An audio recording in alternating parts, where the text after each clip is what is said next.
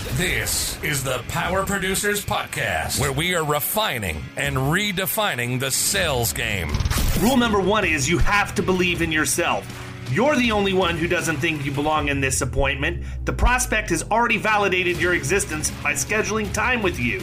Get it through your head you belong here, go in there, crush it, and close the deal. A place where sales professionals can come to learn from other sales professionals and thought leaders that have mastered their craft. The difference between a good salesperson and a best in class salesperson is only two minutes by spending an extra two minutes on what you might think is a mundane task in the sales game. You separate yourselves from the pack, you grow your book of business, you close more deals, and you retain your accounts. As well as their peers who are still striving for perfection to achieve their why. I have a wife and four kids.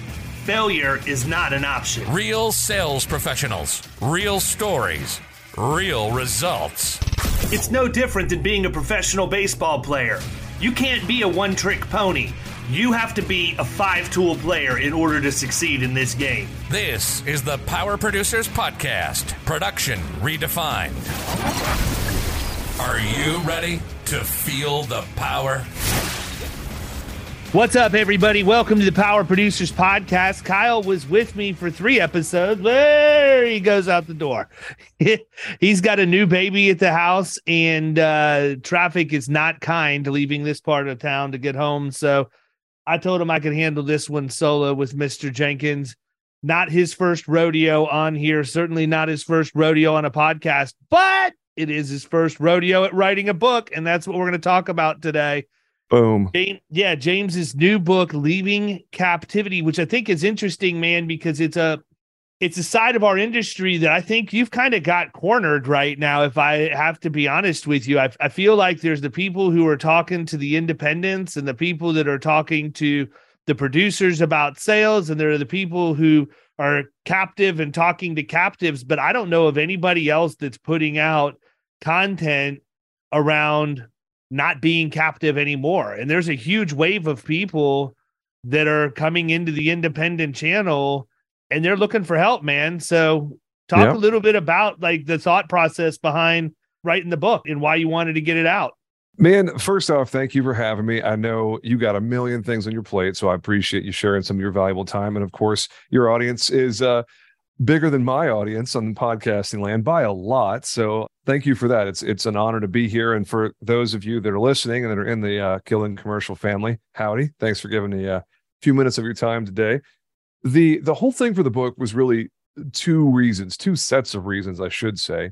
The first is that was my story, and when I was contemplating leaving my captive agency, it took me probably several months longer than it would have otherwise because there wasn't a book like this. There was no blueprint at that time. There was nobody I could pick up the phone and call and say, Hey, how do I do this? I want to leave. I'm not happy where I am. I see a better opportunity, but I'm terrified of what it looks like to go from here to there and what does spin up look like and all the all the things that I become responsible for the moment that I'm no longer with this captive carrier that admittedly was doing a whole bunch of stuff. Lots of tech lots of support lots behind the scenes stuff that most captive agents don't even really think about because it's so day to day and it's not on their radar until they contemplate leaving and have to catalog all the things the carrier does for them. That as an ia of course you know you and our listening audience here eh, we're all responsible for as independent agents. So the, the first reason was really it didn't exist when I needed it. And out of empathy, it was like, hey, you know what?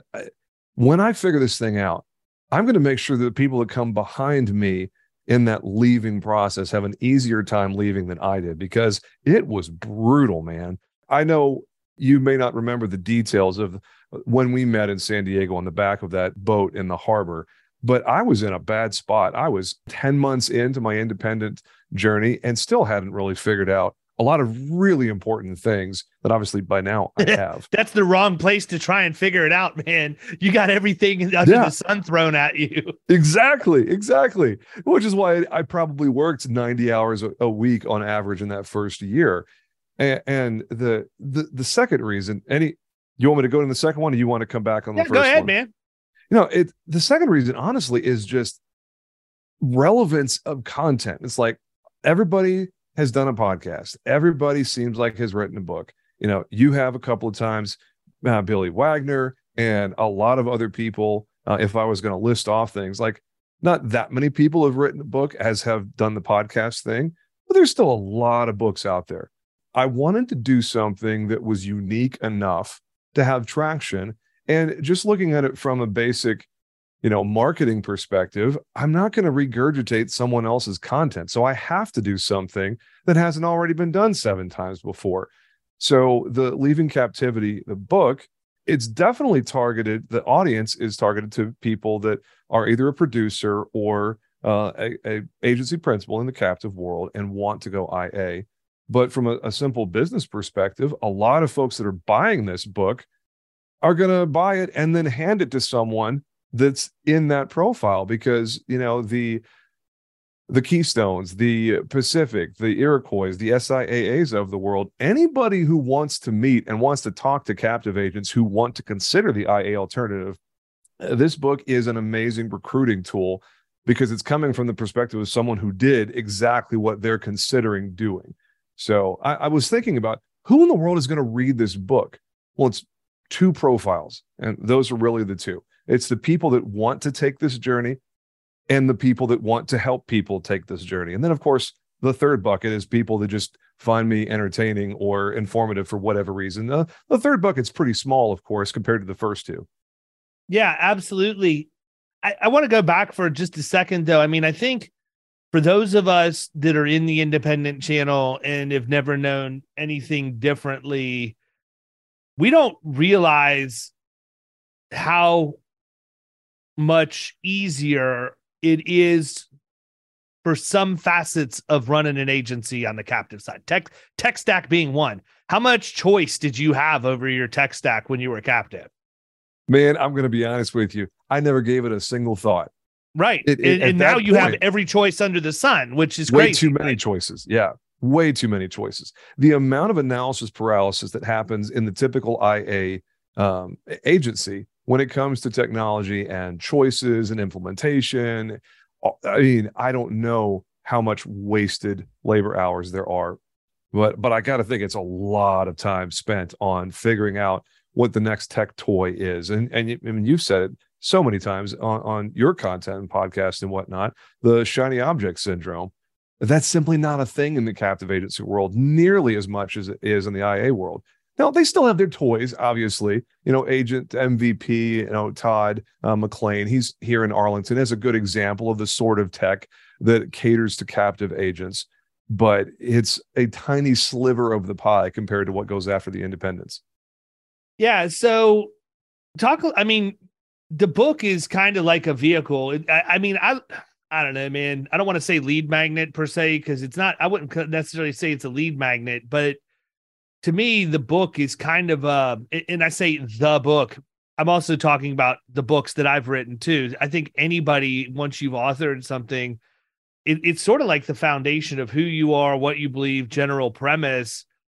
But then you've got a lot of other outlets. If people pick up a copy of that and they look at that, I don't want to say manifesto, but I mean, if they if they look at that as sort of their roadmap, like, hey, here's a guy that that was captive, wasn't happy, left, seems ecstatic in the independent channel.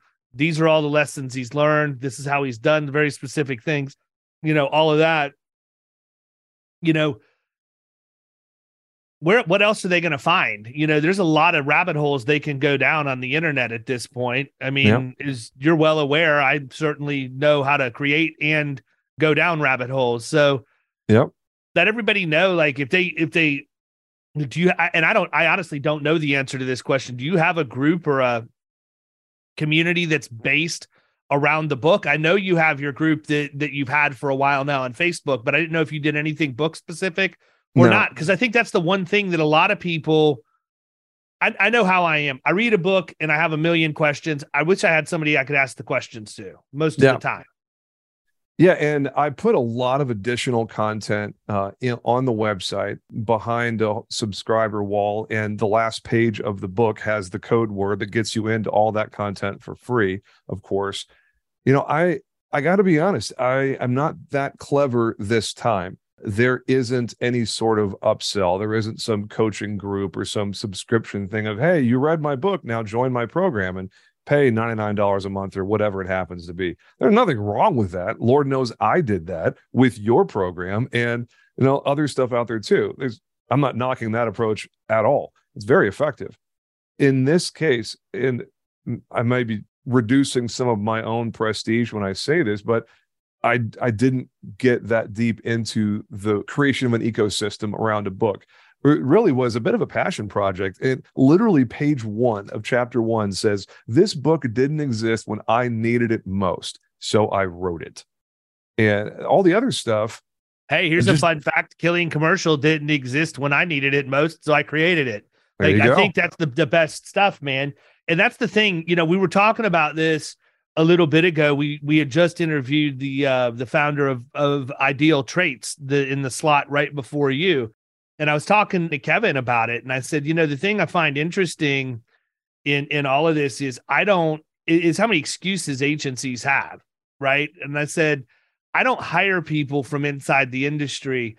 A lot of people assume, and it does have to a certain degree, especially with production has to do with bad habits. That's not the case. I said the reason I hire from pe- people from outside the industry is because I was from outside the industry and I was told no 12 times before number 13 said yes.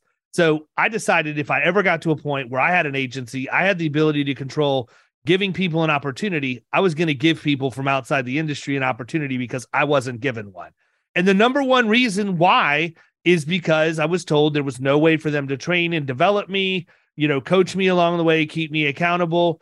And, you know, let's call it what it is. I mean, it's not like I'm a dinosaur, but at the end of the day, 20 years ago, the internet wasn't as hip on learning management systems and all of the things that we have at our fingertips today. So it was probably a little bit more difficult than that. So, yep. That's really kind of why I, I, I created Killing Commercial was honestly number one to digitize my my my brain and, and be able to use it for my own agency, but then also because it didn't exist. There wasn't anybody out there that was doing anything at the same general with the same general approach. There's other other stuff out there, obviously. Yep. But yeah, man. I mean, I think that there's a lot to be said about that. You know, of just taking charge. Hey, this didn't exist. Other people are going to need it. I'm going to go ahead while it's fresh on my mind. Let's memorialize this thing and get it out there to everybody.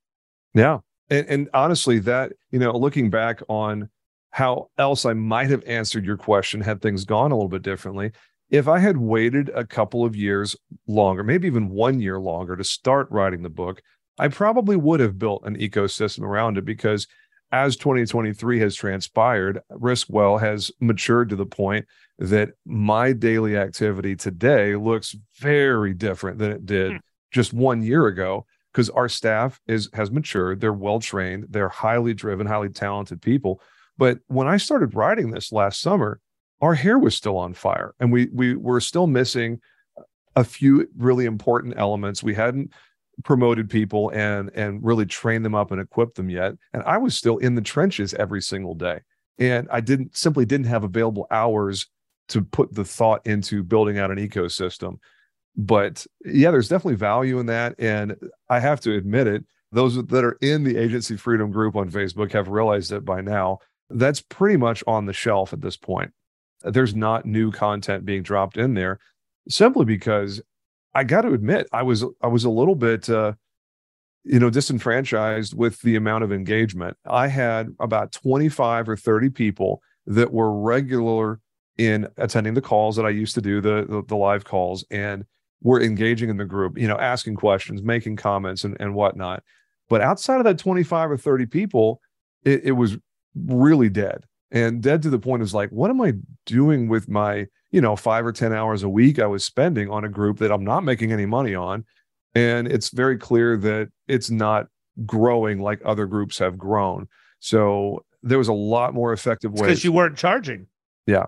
Yeah. That's exactly why it was. I mean honest to god man people perceive the value in something based on what they pay for it. And no matter how good the advice is you would give no matter how good the conversation people a lot of people are just not willing to take that first step because they just feel like it's just another flash in the pan, you know, or what's the real point here? Point being, um, you know, as Killing Commercial has grown, as I've gone up and increased the enrollment fee from the original price to the next price to what it is now, it has not slowed down.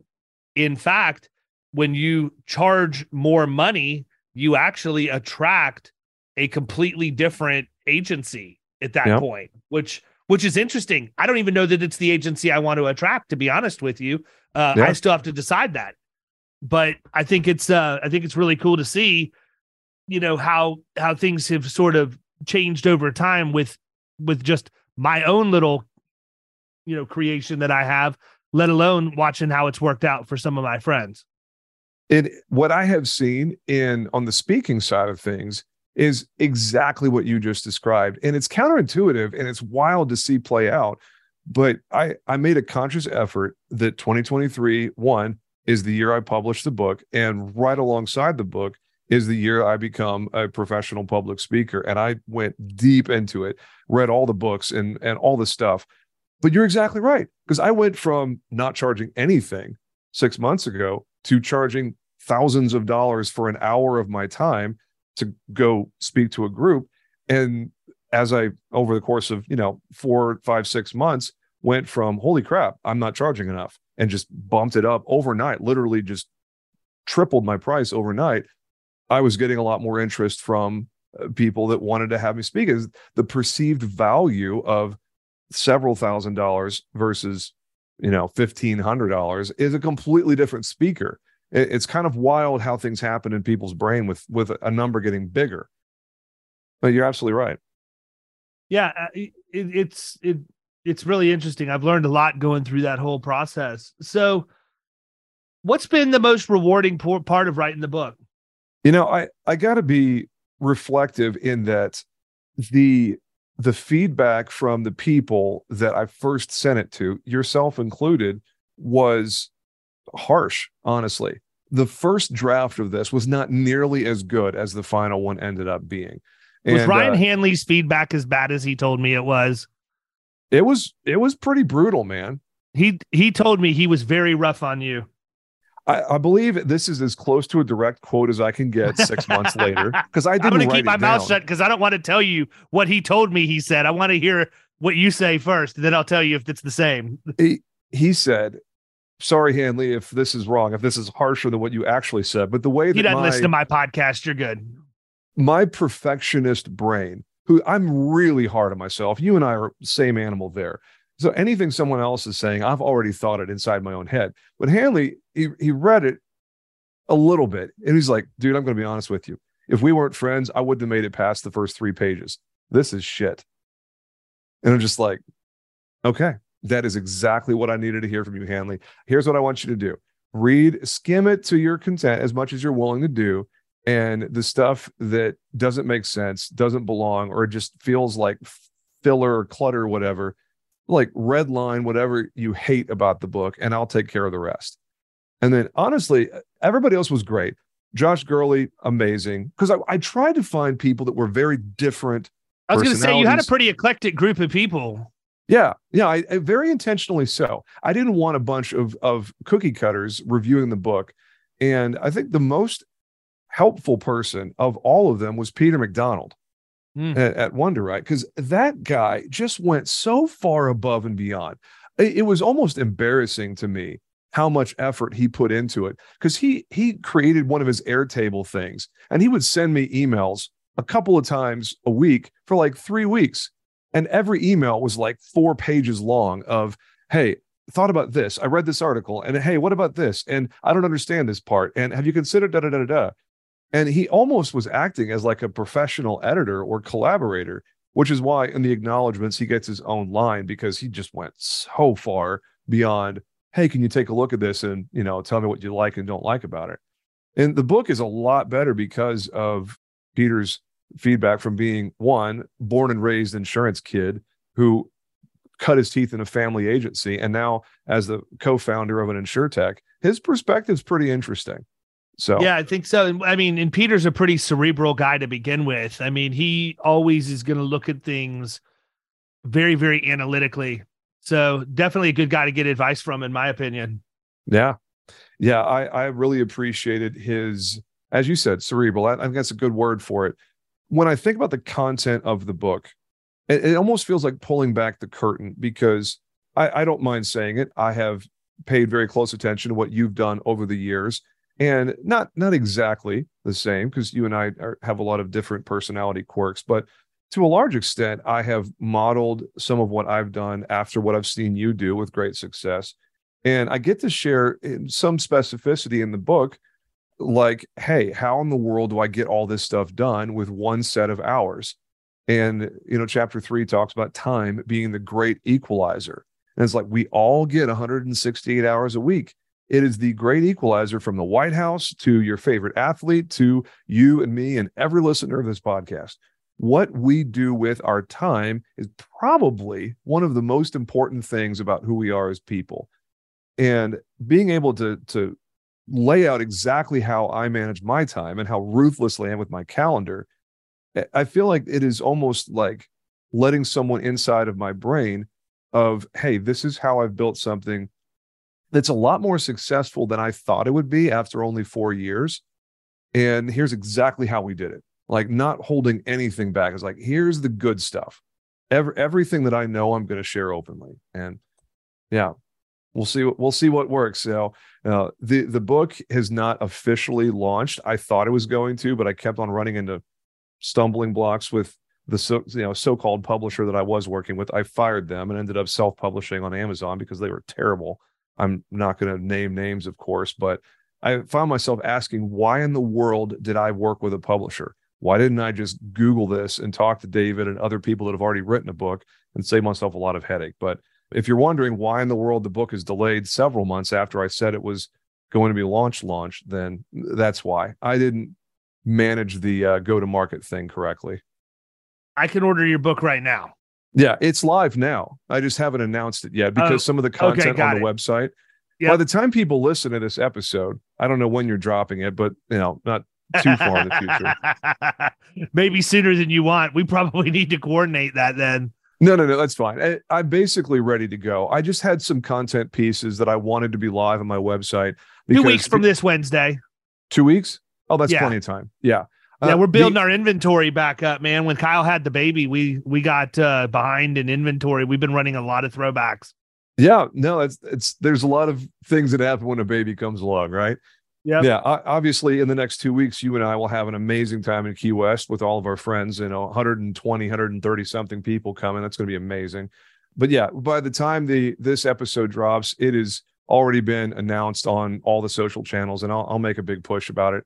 When Matt Masiello calls and says, Hey, where's your book announcement? We want to do some stuff with it. And I haven't seen you talk about it on LinkedIn. So when are you doing that? I was like, well, crap. If Masiello is asking, then I better get my ass in gear and and get it done. Cause I mean, well, they benefit it, from it, man. I mean, if you think about it, that's the that's the bulk of their constituency is either you're a producer and you're in an agency, you're disgruntled, you think you can do it better, but an overwhelming number of the people who move into the aggregator model are people that are coming from a captive background that need help and have some sort of structure. I mean, yeah. honestly, I didn't even know what aggregators were when I launched my agency. Never thought about it, never took time to research it.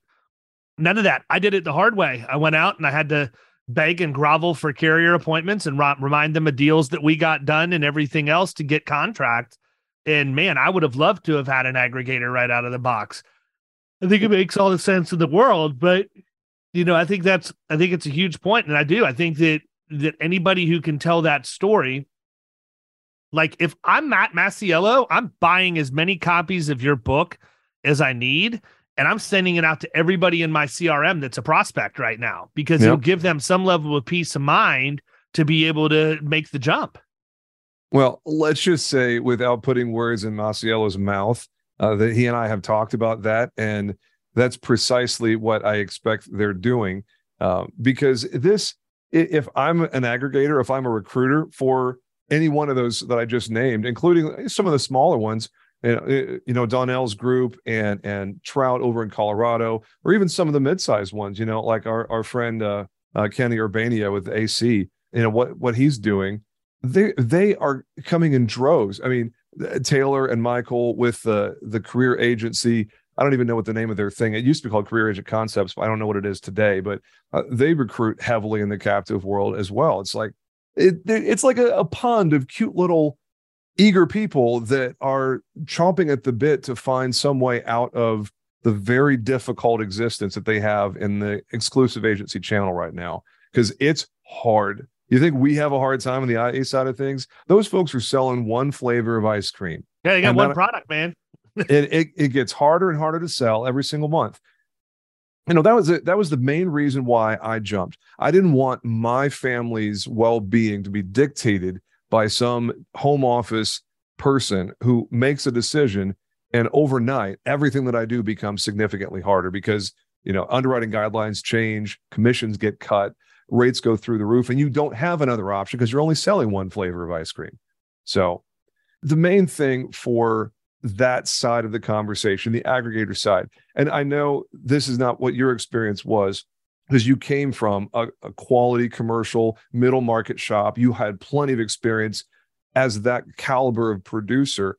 Most of these captive agents, and a lot of them listen to this podcast because they are trying to gather intel on how in the world they up their skill set by listening to power producers and gaining some of the stuff you talk about. Like the advanced skills in work comp and, and all the, the sales and prospecting stuff that you do.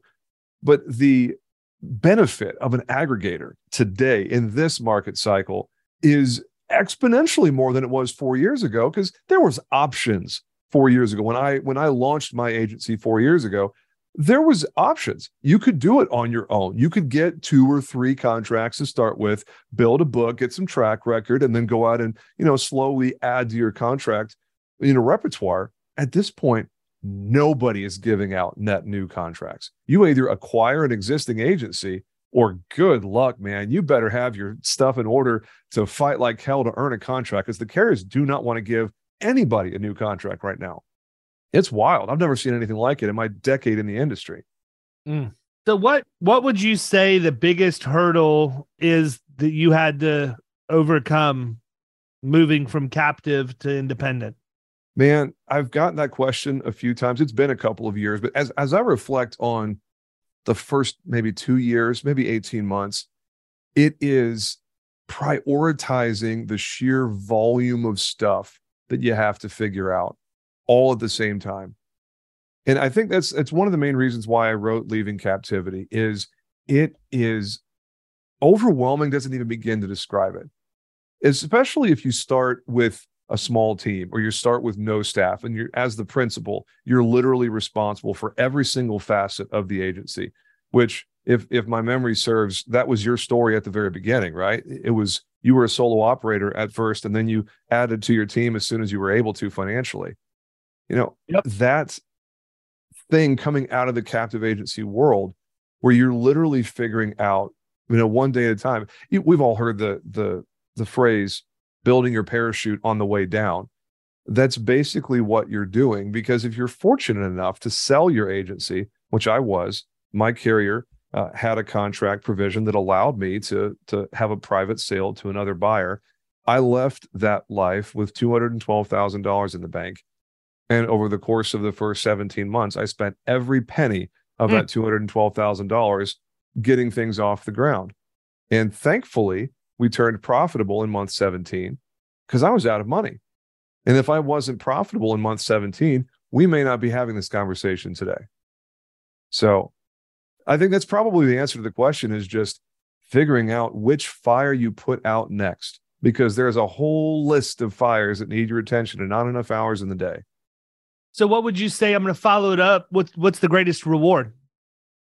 You know, it comes back to time value of money, I think the number of hours that I get to work now and the amount of revenue that is generated from those hours, it creates a lot of flexibility that didn't used to exist. And I know from what I see from you and just conversations that we have how important family is to you and how important enjoying your life is. You have a lot of nice things. You get to go fun places. You stay at the best hotels. You've earned every bit of that. And, and you work really hard to get to that point. A lot of people aspire to that, but they don't see it as possible. They don't see the path between where they are now to where people that they look up to are are living and doing. And I think that's probably the biggest thing is being able to extract value out of hours that was never possible before. My hourly rate at my captive carrier was somewhere around 50 or 60 dollars. It's about $250 an hour now. If I do the basic math on what my personal contribution is to the agency, obviously as an agency it's a whole lot more than $250. Thankfully, we would have an agency right now given how much payroll I have. But I, I think time value of money is probably the best answer to what's the best part about this? Yeah, no, I would agree with you, man. I think that um I don't know how the captive architecture works on the back end from a cash flow standpoint. I know how it works and doesn't work in the independent channel. And I yep. would say, you know, when you start scratch, um, you had a two hundred twelve thousand dollar head start on me. I didn't have anything. Um, I had been bled dry before I ever started, so it was a little bit of a different animal. But um, you know, from my perspective, just learning how to write business to cash flow the agency was first. The other thing is not writing that same business in year three because it's not good business. but you have to write what you have to write to yep. take things to the next level. I mean, there's still accounts in my book that we're culling from what I had to write when my non compete was still in, intact. But then once you figure that out, you know, it's it's not terrible, right? Yeah. My comment to the the the, the remarks about family and work life balance and all of that is if it's not a priority to somebody now, like if they can't say, I wish I had more time with my kids, I wish I had more time with my family, I wish I could travel more and really, really mean it. If you can't do that, you're not going to do it when you've worked hard and you have made enough money to afford it. I didn't start spending time and doing things with my family when I could afford it. I started doing it because it was important and I needed to be the best version of myself for them and also wanted to bring them along for the ride. Um, you know, it wasn't until like if you it, like even if you go through social, man, go back a year and a half, you wouldn't have seen nearly the amount of leisure that we have a year and a half ago. The yeah. last year and a half, yeah, it's been it's been a little bit better. But here's what I would say anybody who wants to argue that point, the best uh, reward that I've gotten out of that is I can look right there and I could look over in the front area and I can see my oldest son and my second oldest son sitting here doing different things to further the mission and objectives of the agency. And that's not because I beat them over the head and tried to force them to come on board. It's because I exposed them to something and it wasn't even the job, it was what the job provided for them. So they see those things that we get to do. They see the trips we take. You know, they see the fact that if um, you know, they want me to knock off a little early on a Friday for a long weekend and take them out of town somewhere. I have the ability to do that now. That wasn't always the case, which is why we appreciate it so much more now that we have that ability. And I just feel like if you make that your priority before you reach the societal definition of success, then you're not yep. going to have a problem once you do. But if you don't have that as a priority, when you make more money and you are perceived as successful, you're just going to find different areas to squander that money and time on. 100% agree. And it, it's why one of the core messages of the book is a confession that when I was an exclusive agency owner, I was absolutely clueless on some really critical things. You asked about, uh, well, not really asked. You you referenced you don't know how exclusive agents deal with the the cash flow thing and how they deal on with financial literacy and making good business decisions. The short answer is most of them don't. Most of them don't have a clue what they're doing when it comes to basic financial stuff like you know balance sheet, profit and loss, income statement, all of those things most captive agents don't have a clue. They don't have any idea if they're profitable or not. They don't know how to calculate EBITDA or acquisition cost or any anything of you know lifetime customer value or whatever. And it, it, chapter five really starts with an admission of I spent six years owning a captive agency. Never once did I do any of those things we just talked about. I didn't know what any of that stuff was. I never calculated EBITDA. I never looked at acquisition cost to figure out if a certain account was profitable or not after service load. And the simple reality is a lot of exclusive agents and people that work at those agencies are basically missing out on fundamental financial literacy.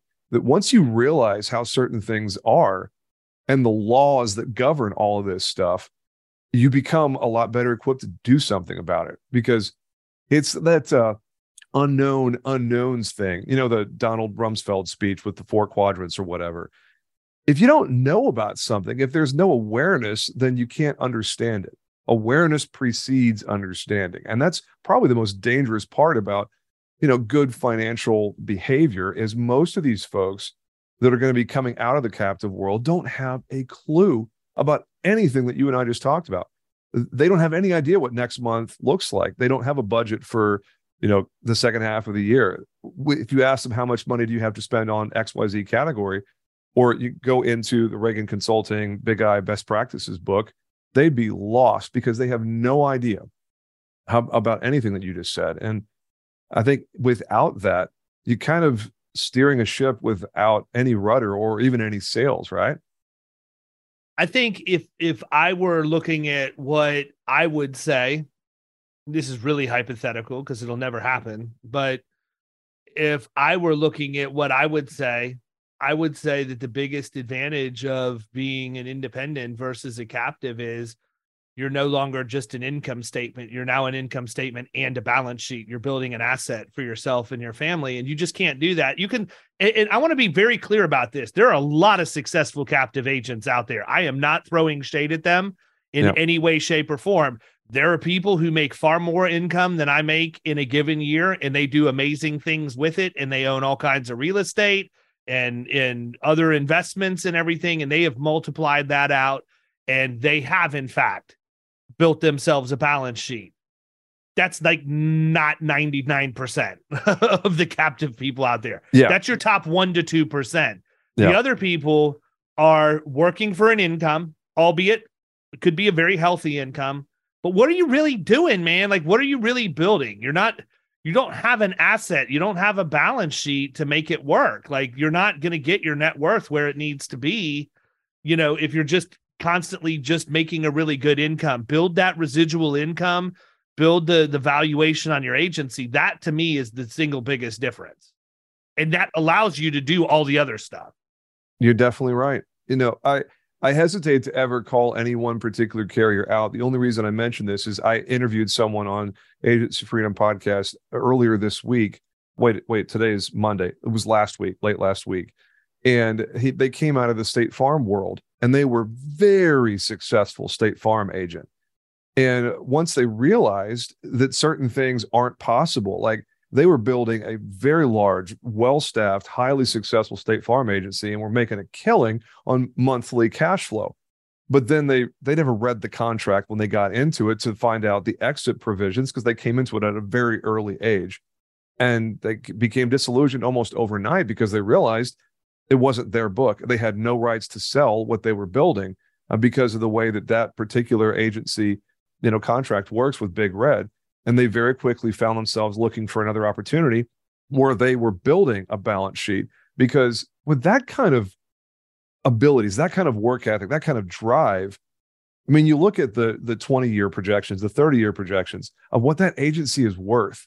It, i mean it's it's well into seven and eight figures that you simply don't have elsewhere it's wild when you look at the the lifetime value when you're able to exit an agency at some point in the future versus just collecting, like you said, you know, cash flow statement instead of a balance sheet.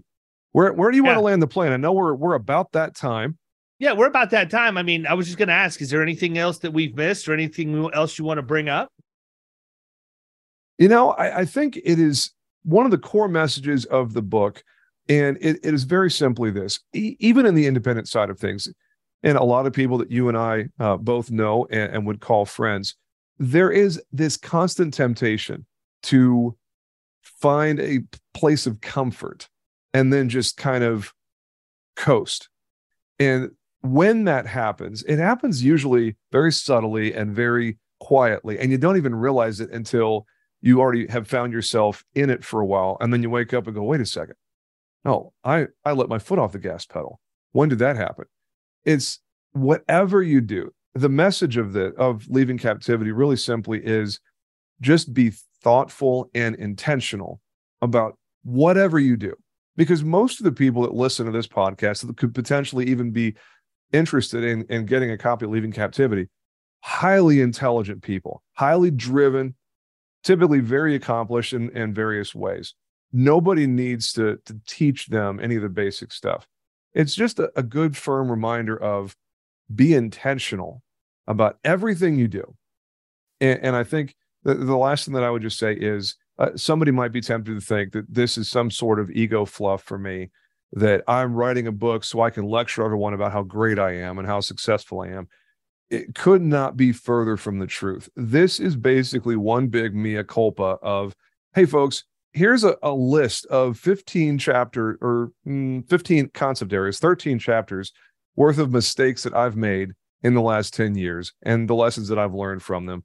So, as we say in early in chapter one, I think it's the second or third sentence of the whole book. Personal experience is the most expensive and most time consuming way to learn anything. So, if there's anything I can do for anyone who's reading this book, it's hey, learn from the mistakes that I made and the price that I paid. Please don't make those same mistakes in the same way that I made them. Here, read this book, learn from my mistakes. You'll get to your definition of success faster. And looking for a place to end this interview that you were polite enough to give me, generous, I should say. I think that's probably as good a landing point as I can give uh, for this conversation. Well, I got one better than that. I'm going to help two dozen of you. So if you want a copy of James's book, I am going to give a free copy to the first two dozen people who send me an email. Here's where we fall off the rails. Please follow the directions. David at killingcommercial.com and in the subject line write leaving captivity so i can sort by subject and get all of them in one place when i'm ready to ship and then in the body of the email. I need your address. I get so many emails from people with just the name of the book in the subject line no way to send it to you. Oh, give man. me your address. But two dozen the first 24 people to get me those emails we will get that book out to you within 24 hours of you sending the email and get it into your hands so that you have the ability to start digesting everything in there and using it as a roadmap to help you get your agency on the rails as you enter the independent world. So, and hey, even if you're in the independent world, probably still some pretty decent tips and tricks in there for you to read anyhow. So, I highly encourage everybody to pick up a copy. If you want a free copy, I'm limited to 24 and they will go fast. We get rid of them every single time. So make sure you send that email to david at killingcommercial.com with leaving captivity in the subject line and your shipping address, and we will get it out to you just as quick as we can. Other than that, Mr. James Jenkins, Riskwell from the great state of Texas, McKinney, Texas.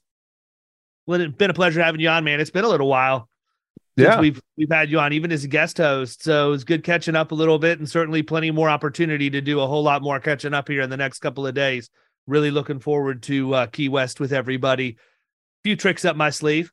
The only thing I would say, eh, just because this has changed in the last several months, I got myself uh, a domain. I paid a lot of money for it. I'm a little embarrassed to say for everything that's not related to my insurance agency. So for the book, for content, for anything that's not RiskWell related, just visit jamesjenkins.com. There's a bunch of additional resources that are completely free for anybody who's buying the book. I'm going to have a blog there and a bunch of other stuff. So uh, when you get your copy, or even if you haven't yet, go to jamesjenkins.com and I'll make sure it's worth your while. And thanks for having me, man. Look forward to uh, seeing you in Key West. It's going to be a blast, man. Absolutely. We'll talk soon. See ya. You've been listening to the Power Producers Podcast. You can follow Killing Commercial Insurance on Facebook and YouTube. And if you want to take your game to the next level, next level, check out our book, The Extra 2 Minutes, and our website, killingcommercial.com.